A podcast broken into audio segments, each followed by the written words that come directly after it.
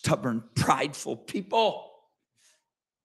Uncircumcised. Oh, no, no, no. They were Jews. They'd been circumcised. He wasn't talking about in the physical, he was talking about in the spiritual. They refused where God would try to reach in with his word and cut away that which resisted, that was that took away feeling, that made them callous. He was trying, saying, You're uncircumcised in your spirit. You're stiff necked. You're stubborn.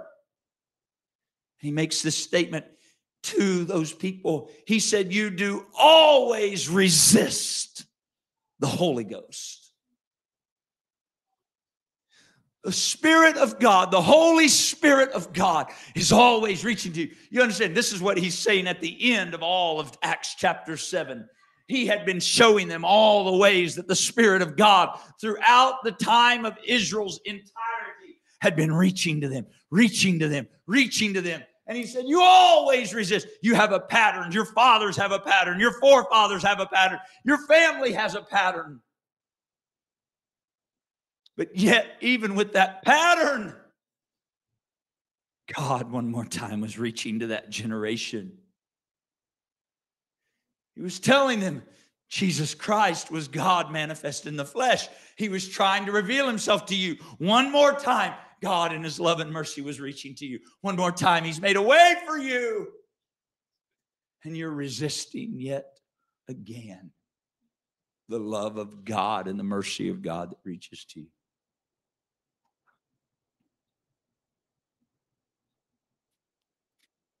You know, the right response would have been for those men and women, I suppose, that were hearing Stephen to say, We'll not resist any longer.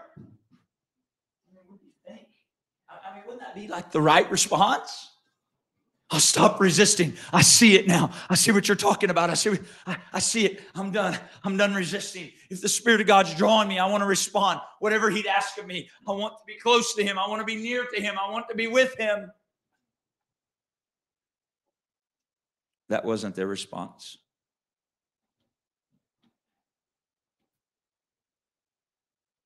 Wasn't their response at all. You know what their response was? When they heard these things, they were cut to the heart. What does that mean, cut to the heart? That means the word of God that came to them, that word of God came in and they knew what Stephen was saying was true. They couldn't deny it. He had walked them through the scripture. And they knew what he was saying was true. And Brother Izzy, when he was saying it, it just came right into where they were. And it revealed to them who they were, who their forefathers were. And that word came in and cut their heart. They felt it. And rather than respond to that cutting word of God with humility and repentance and brokenness and saying, Yes, we did, and our fathers did. Forgive us, God. Forgive us. Draw us close. Instead, they literally took hold of Stephen and began to gnash on him with their teeth.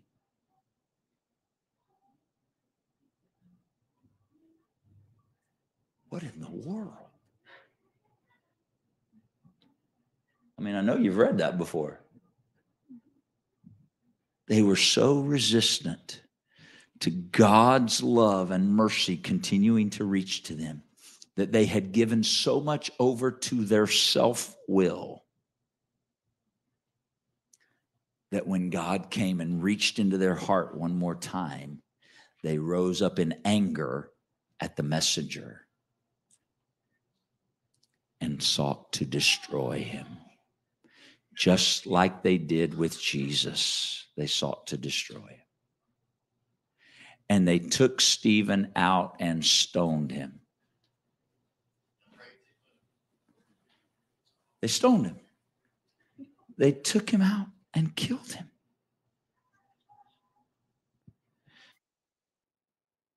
I feel the Lord reaching this morning. I feel the love of God reaching. I feel the mercy of God reaching.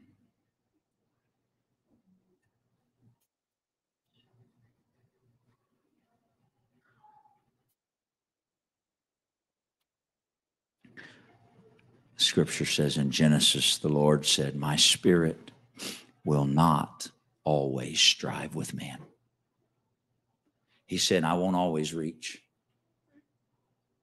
There will come a time where the Spirit of God stops reaching for a man or a woman.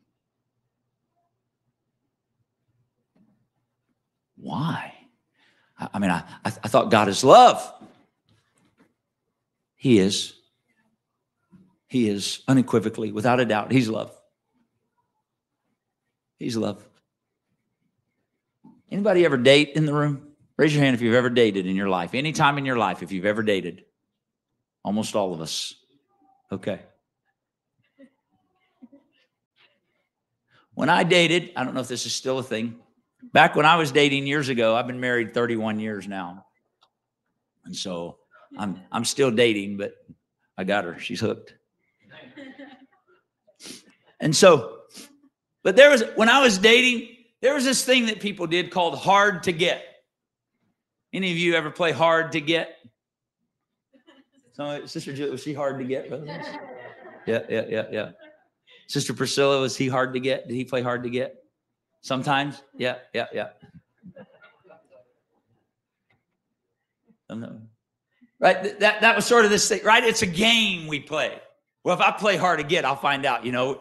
Isn't that an interesting emotional, psychological dynamic? I mean, when you pause and you think about that, I'm going to act like I'm not interested. Now, it's a bad deal when that backfires. You ever had that backfire on you? Yeah, I'm going to resist. I'm going to resist. I'm going to play hard to get. Well, and then after a while, somebody says, you know what? This is too much work. I'm genuinely interested, but they're not showing any interest to me. I'm done. I'm moving on. I had to happen in my young dating years. I didn't date a whole lot of people. Once I got one I could hold on to that I knew was the one, I just held on. Pursue until.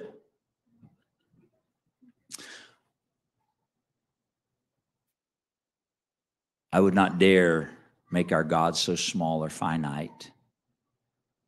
But I use that example as something that we can understand. I just believe when I read that scripture that says his spirit will not always strive with man, that there comes a point where a heart can resist God so long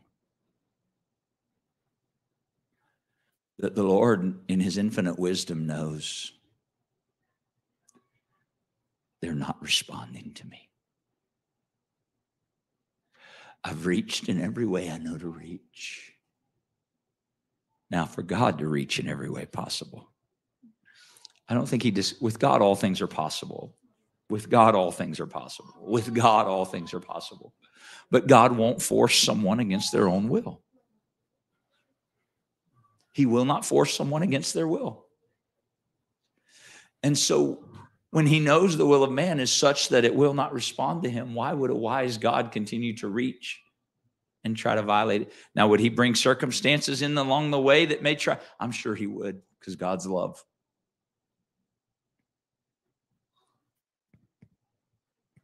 Now, I'm talking to a room full of people that have responded to the Lord this morning. So you say, well, we get it, Elder. Come on.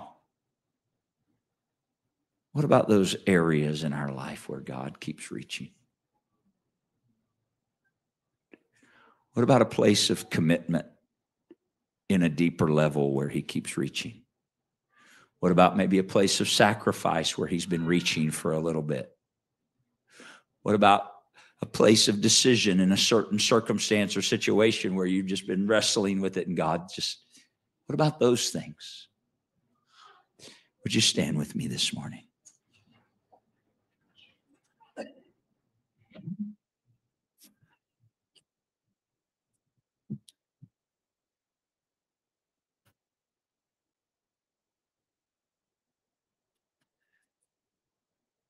When Bartimaeus heard